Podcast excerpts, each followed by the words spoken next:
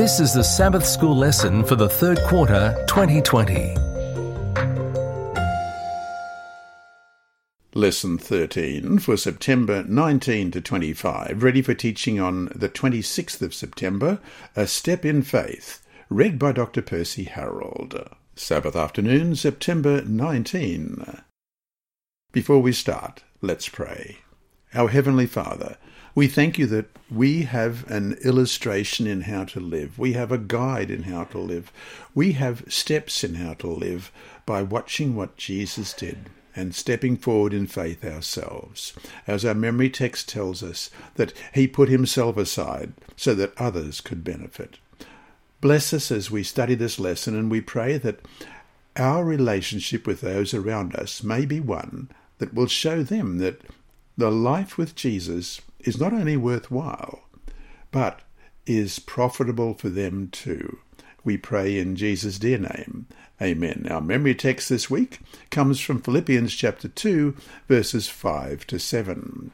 Let this mind be in you, which was also in Christ Jesus, who, being in the form of God, did not consider it robbery to be equal with God, but made himself of no reputation, taking the form of a bondservant, and coming in the likeness of men. Let's read that again, Philippians chapter two, verses five to seven. Let this mind be in you, which was also in Christ Jesus, who, being in the form of God, did not consider it robbery to be equal with God, but made himself of no reputation, taking the form of a bondservant, and coming in the likeness of men. Jesus came to this world of suffering and death in order to reveal the Father's character of love, to win back the affection of the human race, and to redeem all humankind. As we read in the Desire of Ages, page one hundred thirty-one, never can the cost of our redemption be realized until the redeemed shall stand with the Redeemer before the throne of God. There, as the glories of the eternal home burst upon our enraptured senses, we shall remember that Jesus left all this for us, that he not only became an exile from the heavenly courts, but for us took the risk of failure and eternal loss. Then we shall cast our crowns at his feet and raise the song, "Worthy is the Lamb that was slain to receive power and riches and wisdom and strength and honour, and glory, and blessing." End of quote. The sacrifice that Jesus made for our salvation is incalculable. When we respond to his leading, accept his command, and unite with him in reaching lost people for his kingdom, it calls for sacrifice. Although our sacrifices can never in any way compare to his, soul-winning ministry is a leap in faith for us as well. It leads us out of our comfort zones into uncharted waters. At times, our Lord calls us to make sacrifices, but the joys he offers are far greater.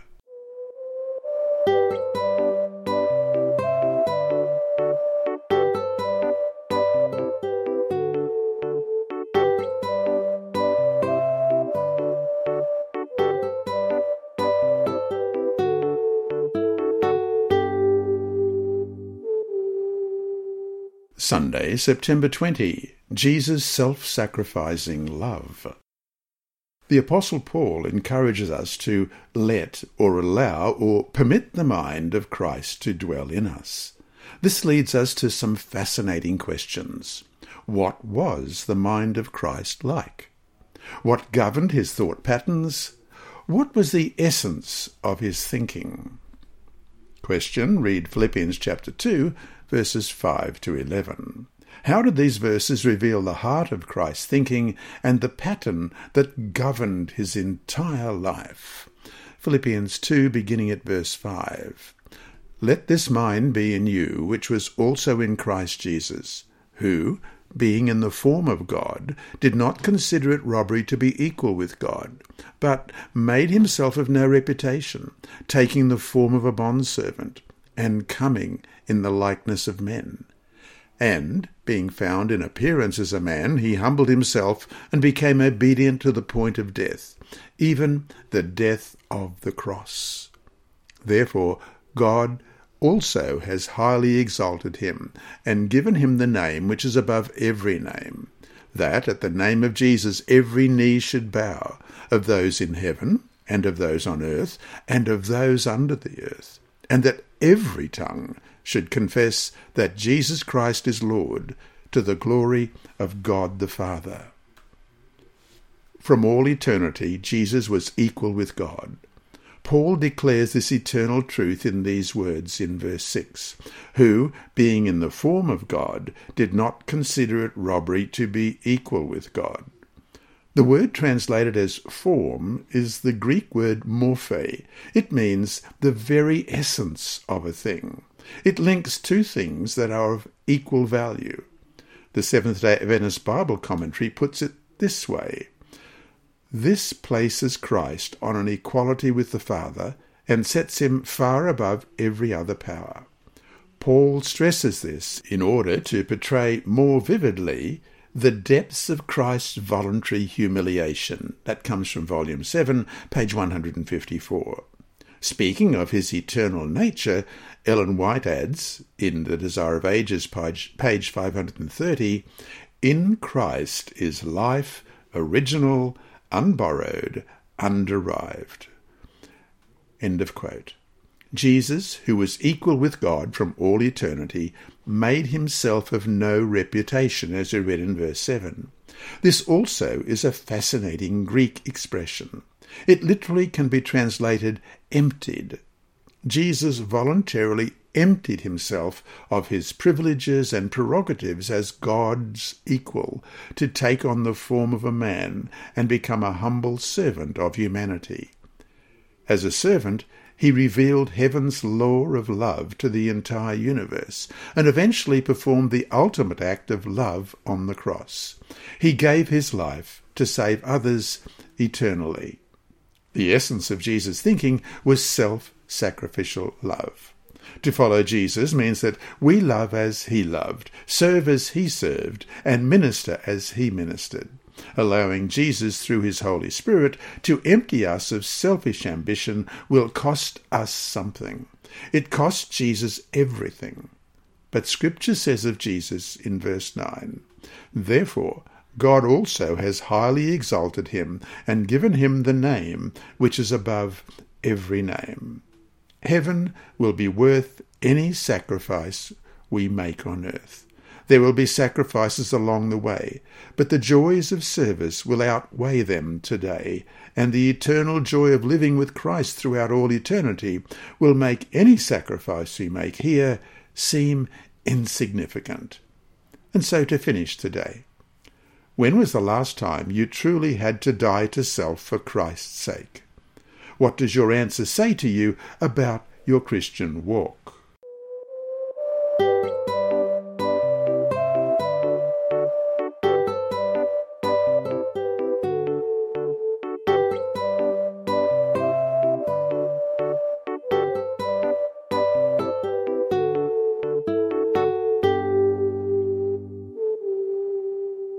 Monday, September twenty-first. Commitment's Call. Imagine that you are Peter and John. The sun has just risen on a beautiful Galilean morning, chasing away the chill of the night air. Your thoughts are on one thing, catching fish, a lot of them. The fishing has been good recently, and you are looking forward to another day of great fishing. Then, in the early morning light, you see him approaching, Jesus of Nazareth. Little do you know that in a few moments your whole life will change. You will never be the same again. Question, read Matthew chapter four, verses eighteen to twenty. Why do you think Peter and John were willing to make such a radical commitment to follow Christ? What indicates that Jesus was calling them to a higher purpose than catching fish? Matthew four, beginning at verse eighteen, "And Jesus, walking by the Sea of Galilee, saw two brothers, Simon, called Peter, and Andrew his brother, casting a net into the sea, for they were fishermen. Then he said to them, 'Follow me, and I will make you fishers of men.' They immediately left their nets and followed him." From the Gospel of John, we learn that these men already knew something about Jesus for more than a year, yet had not made a full commitment to him. Still, there must have been a divine demeanour about Christ, something about his appearance, words, and actions that indicated to these Galilean fishermen that he was inviting them to a divine calling. The reason they left their boats, occupation, and familiar surroundings to follow him was that they sensed the call to a higher purpose. These ordinary fishermen recognized that they were called for an extraordinary purpose. In the same way, God may not be calling you to leave your profession today, but he is calling you to an extraordinary purpose, to share his love and to witness of his truth for the glory of his name. Question. Consider the call of Matthew, the tax collector, in Matthew nine, verse nine. What do you see in this passage that is quite remarkable? Matthew nine, verse nine. As Jesus passed on from there, he saw a man named Matthew sitting at the tax office, and he said to him, "Follow me." So he arose and followed him. Tax collectors in the Roman world were often extortionists who used their official power to oppress the common people. They were some of the most hated and despised characters in all of Israel. Christ's invitation, "Follow me," presupposes that Matthew had heard of Jesus and in his heart had a longing to follow him. When the invitation came, he was ready. He was amazed that Christ would accept him and invite him to be one of his disciples. Deep within all our hearts, there is a longing for something more in life. We, too, want to live for something worthwhile, for a grander, nobler purpose. Hence, Christ calls us, like Matthew, to follow him. And so to finish today, think about what people have had to give up to follow Jesus. Why, in the end, will it always be worth it?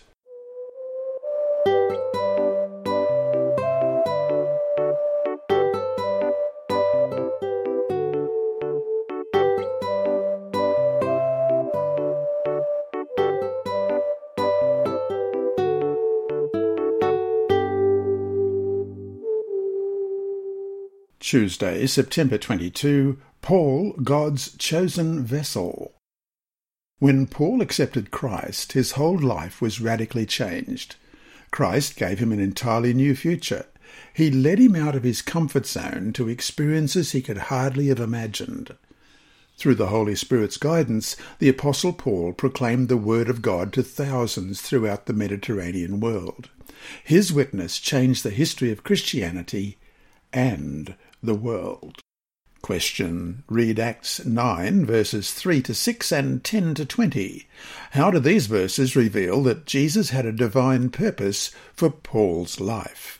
Acts nine, beginning at verse three. As he journeyed, he came near Damascus, and suddenly a light shone around him from heaven. Then he fell to the ground and heard a voice saying to him, "Saul, Saul, why are you persecuting me?" And he said, "Who are you, Lord?" Then the Lord said, "I am Jesus, whom you are persecuting. It is hard for you to kick against the goads." So he, trembling and astonished, said, "Lord, what do you want me to do?" Then the Lord said to him, "Arise and go into the city, and you will be told what you must do." And then verse ten onwards. Now there was a certain disciple at Damascus named Ananias, and to him the Lord said in a vision, "Ananias." And he said, "Here I am, Lord." So the Lord said to him, "Arise and go to the street called Straight, and inquire at the house of Judas for one called Saul of Tarsus. For behold, he is praying, and in a vision he has seen a man named Ananias coming in and putting his hand on him, so that he might receive his sight." Then Ananias answered, "Lord, I have heard from many about this man, how much harm he has done to your saints in Jerusalem. And he, he has authority from the priests, the chief priests, to bind all who call on your name." But the Lord said to him, "Go, for he is a chosen vessel of mine to bear my name before Gentiles, kings, and the children of Israel. For I will show him how many things he must suffer for my name's sake." And Ananias went his way, and entered the house, and laying his hands on him, he said, Brother Saul, the Lord Jesus, who appeared to you on the road as you came, has sent me, that you might receive your sight, and be filled with the Holy Spirit. Immediately there fell from his eyes something like scales, and he received his sight at once, and he arose and was baptized. So when he had received food, he was strengthened. Then Saul spent some days with the disciples at Damascus. Immediately he preached the Christ in the synagogues, that he is the Son of God. Jesus often chooses the most unlikely candidates to bear witness to his name. Think of the demoniacs, the Samaritan woman, a prostitute, a tax collector, Galilean fisherman, and now a fierce persecutor of Christianity.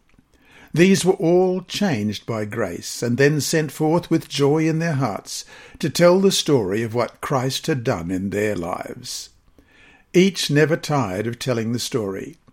What Christ had done for them was so marvellous that they had to share it. They could not be silent. Question. Compare Acts twenty-eight, verses twenty-eight to thirty-one, and Second Timothy, chapter four, verses five to eight. What indications do we have in these verses that Paul never wavered from his commitment to give his entire life to Christ in soul-winning ministry? Acts twenty-eight, beginning at verse twenty-nine. And when he had said these words, the Jews departed and had a great dispute among themselves. Then Paul dwelt two whole years in his own rented house, and received all who came to him, preaching the kingdom of God, and teaching the things which concern the Lord Jesus Christ with all confidence, no one forbidding him. And Second Timothy chapter four, beginning at verse five. But you be watchful in all things, endure afflictions, do the work of an evangelist, fulfill your ministry. For I am already being poured out as a drink offering, and the time of my departure is at hand. I have fought the good fight, I have finished the race, I have kept the faith.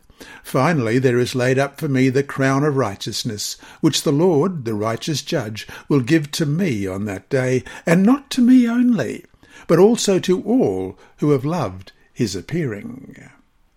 At the end of his life, while under house arrest in Rome, Paul affirmed that the salvation of God has been sent to the Gentiles, and they will hear it. The record says that he received all who visited him and preached the word to them, as we read in Acts twenty-eight, verses thirty and thirty-one. At the end of his life, he urged Timothy to do the work of an evangelist, and Paul could say to himself, I have fought the good fight, I have finished the race, I have kept the faith. Second Timothy four, verse seven. Although our call may not be as dramatic as Paul's, God is calling each one of us to participate with him in his work of changing the world. It is obvious that despite all the hardship he has faced over the years, see Second Corinthians eleven, twenty-five to thirty, Paul stayed faithful to his calling in the Lord, and Second Corinthians eleven, beginning at verse twenty-five. Three times I was beaten with rods, once I was stoned, three times I was shipwrecked, a night and a day I have spent in the deep. In journeys often, in perils of waters, in perils of robbers, in perils of my own countrymen, in perils of the Gentiles, in perils in the city, in perils in the wilderness, in perils in the sea, in perils among false brethren. In weariness and toil, in sleeplessness often, in hunger and thirst, in fastings often, in cold and nakedness. Besides the other things, what comes upon me daily? My deep concern for all the churches. Who is weak, and I am not weak? Who is made to stumble, and I do not burn with indignation? If I must boast, I will boast in the things which concern my infirmity. The story of how this former persecutor of the followers of Jesus became the most influential and consequential advocate of the Christian faith, with the exception of Jesus, remains a powerful testimony to what the Lord can do through someone who dedicates his or her life to the work of the Lord. And so to finish today, what has God called you to do? And are you doing it.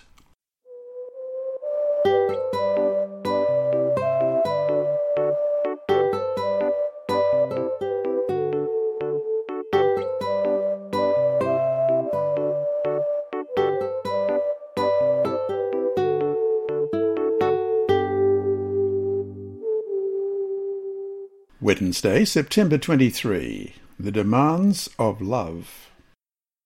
Love always manifests itself in action. Our love for Christ compels us to do something for lost humanity. Paul stated it clearly when he said to the church at Corinth, "For the love of Christ compels us," Second Corinthians five, verse fourteen. Christianity is not primarily giving up bad things so that we can be saved.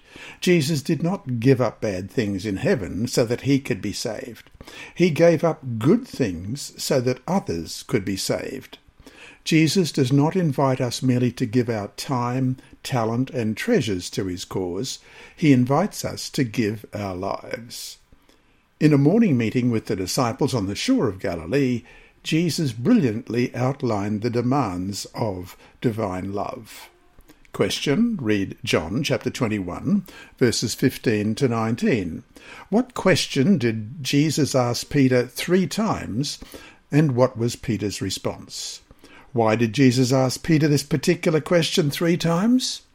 Well, let's read John twenty-one, beginning at verse fifteen. So, when he had eaten breakfast, Jesus said to Simon Peter, "Simon, son of Jonah, do you love me more than these?" He said to him, "Yes, Lord, you know that I love you." He said to him, "Feed my lambs." He said to him again a second time, "Simon, son of Jonah, do you love me?"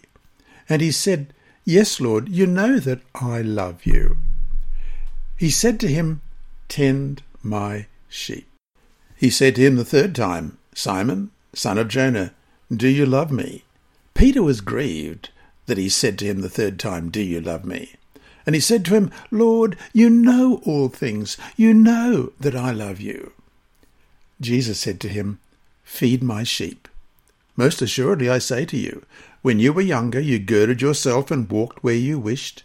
But when you are old you will stretch out your hands, and another will gird you and carry you where you do not wish."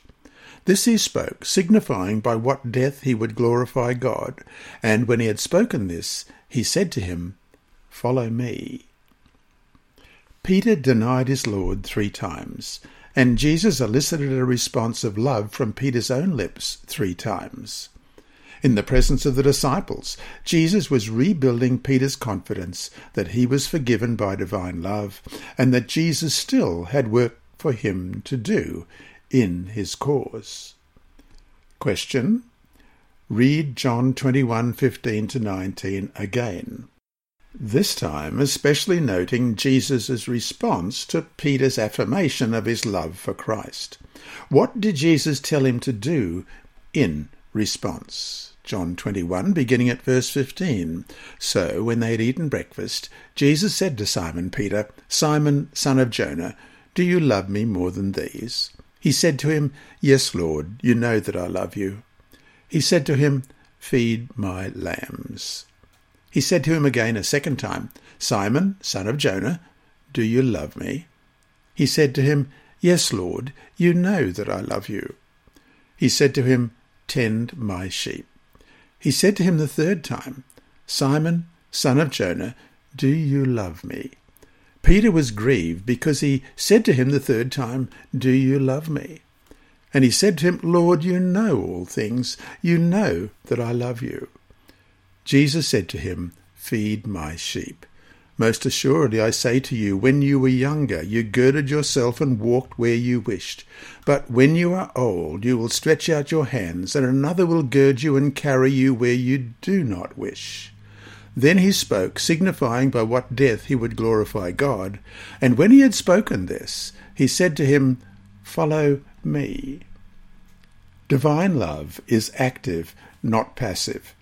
Genuine love is more than a warm feeling, more than a nice idea. It involves commitment. Love compels us to act. It leads us to reach out to a lost world of God's children in desperate need. When Jesus said to Peter, "Feed my lambs," it was both a command and a comforting reassurance. The Master called for a response to love, and he also encouraged Peter that he still had a work for him to do, even despite Peter's truly shameful action when Jesus had been arrested. Peter not only denied knowing Jesus, exactly as Christ had told him that he would, but Peter also denied it with curses as well. The point? You may have desperately failed your Lord. You may have denied him by your actions more than once. The good news is that grace is still available, and God is not done with you yet. There is still a place in his work for you, if you are willing. And so to finish today, like Peter, have you ever denied the Lord? If so, what does the story not only of Peter's denial, but also of Christ's words to Peter here, say to you?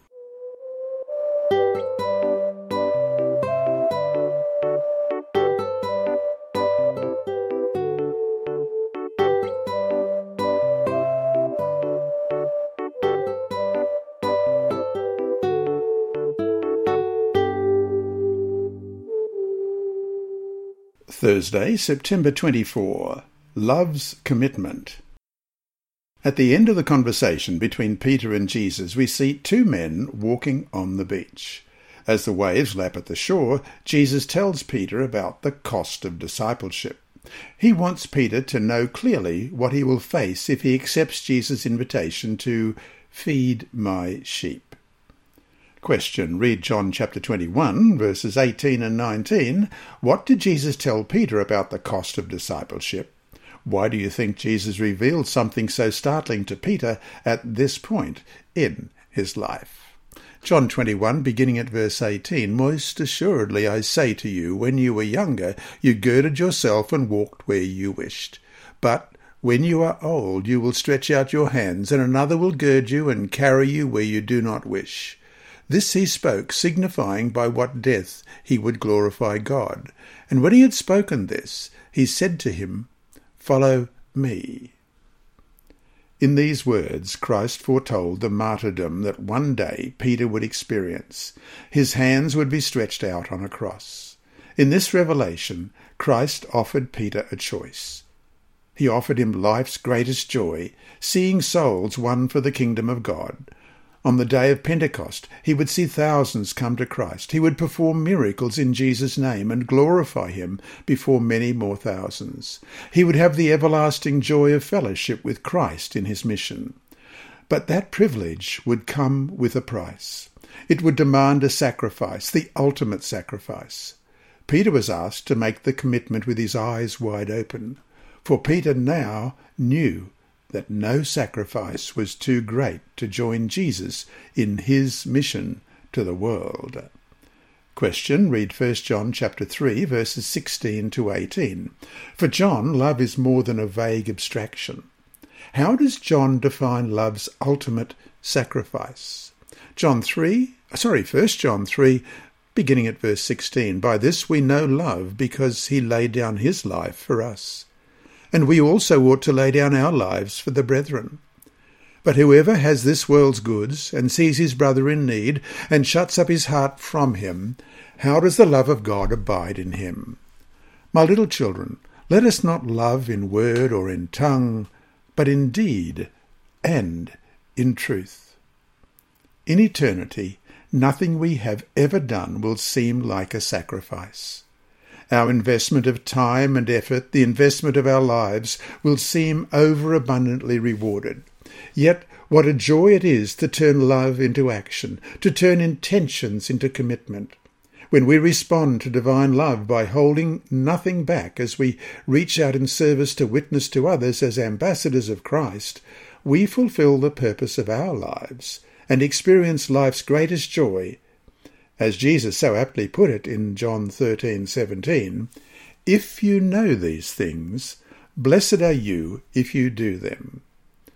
Life's greatest joy and lasting happiness come when we are fulfilling the meaning of our existence by glorifying God by the way we live and share his love and truth with the world.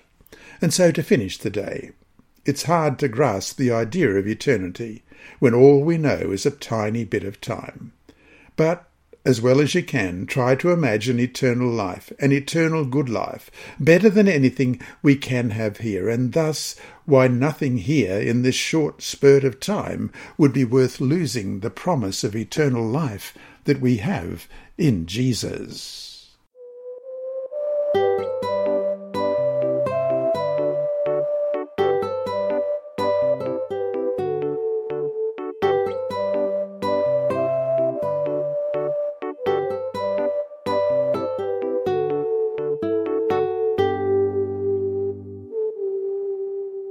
Friday, September twenty-fifth. From Testimonies for the Church, Volume nine, page one sixteen and one seventeen, we have this comment. Those who have the spiritual oversight of the Church should devise ways and means by which an opportunity may be given to every member of the Church to act some part in God's work.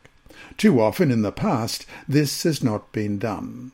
Plans have not been clearly laid and fully carried out, whereby the talents of all might be employed in active service. There are but few who realize how much has been lost because of this. The leaders in God's cause, as wise generals, are to lay plans for advance moves all along the line. In their planning, they are to give special study to the work that can be done by the laity for their friends and neighbours. The work of God in this earth can never be finished until the men and women comprising our church membership rally to the work and unite their efforts with those of ministers and church officers. The salvation of sinners requires earnest personal labour. We are to bear to them the word of life, not to wait for them to come to us. Oh, that I could speak words to men and women that would arouse them to diligent action. The moments now granted to us are few. We are standing upon the very borders of the eternal world. We have no time to lose. Every moment is golden and altogether too precious to be devoted merely to self-serving. Who will seek God earnestly and from him draw strength and grace to be his faithful workers in the missionary field? In every church there is talent which, with the right hand of labour, might be developed to become a great help in this work. That which is needed now for the upbuilding of our churches is the nice work of wise labourers to discern and develop talent in the church, talent that can be educated for the master's use. End of quote. And that brings us to our four discussion questions for this week. One. What is the main thought of the Ellen G. White quote above? What impact can it have on your personal witnessing and your church's outreach? Two. How is genuine love always manifested? What are the counterfeit forms of love that have little to do with genuine love? Three. In class, talk about the sacrifices that people have made for the Lord, including the loss of life. What can you learn from these stories? Four. Think about your answer to the question at the end of Sunday study, about what you have sacrificed for Christ. What, in fact, have you sacrificed? Why did you do it? Was it worth it? How could you explain to someone who is not a Christian what you did and why you did it?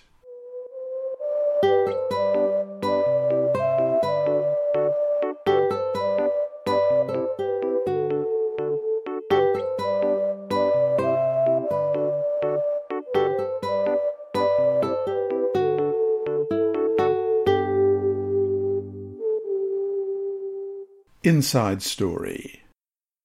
Our story this week is titled Pregnant for Two Years, and it's by Andrew McChesney. Fanta Kamara was excited when she noticed a bump on her belly. But as the bump grew bigger, she began to feel ill. She felt so terrible that she went to the hospital in Conakry, Guinea. A physician examined her belly. "You aren't pregnant," he said. Fanta didn't believe the physician. She asked a relative who was a nurse to take a look. "You are pregnant," the relative said. "There is a baby in your belly." Fanta beamed with joy. But she still felt ill, and the relative wasn't sure how to help. She went to another hospital. "You aren't pregnant," the physician said. Fanta visited a third hospital. "You are pregnant," the physician said, but he didn't know how to help. As the weeks passed, Fanta's health worsened. She could barely walk. Five months after Fanta noticed the bump on her belly, a stranger appeared in her bedroom. He had the feet and legs of a man, but the chest and face of a leopard. She was scared. "You will not have this child in your belly," the stranger said, and turning, seemed to walk out through the bedroom wall. The next night, the stranger again appeared in the bedroom. "You will not have that child in your belly," he said. Every night he visited Fanta. A year passed, two years. As the third year started, Fanta was still pregnant and miserable.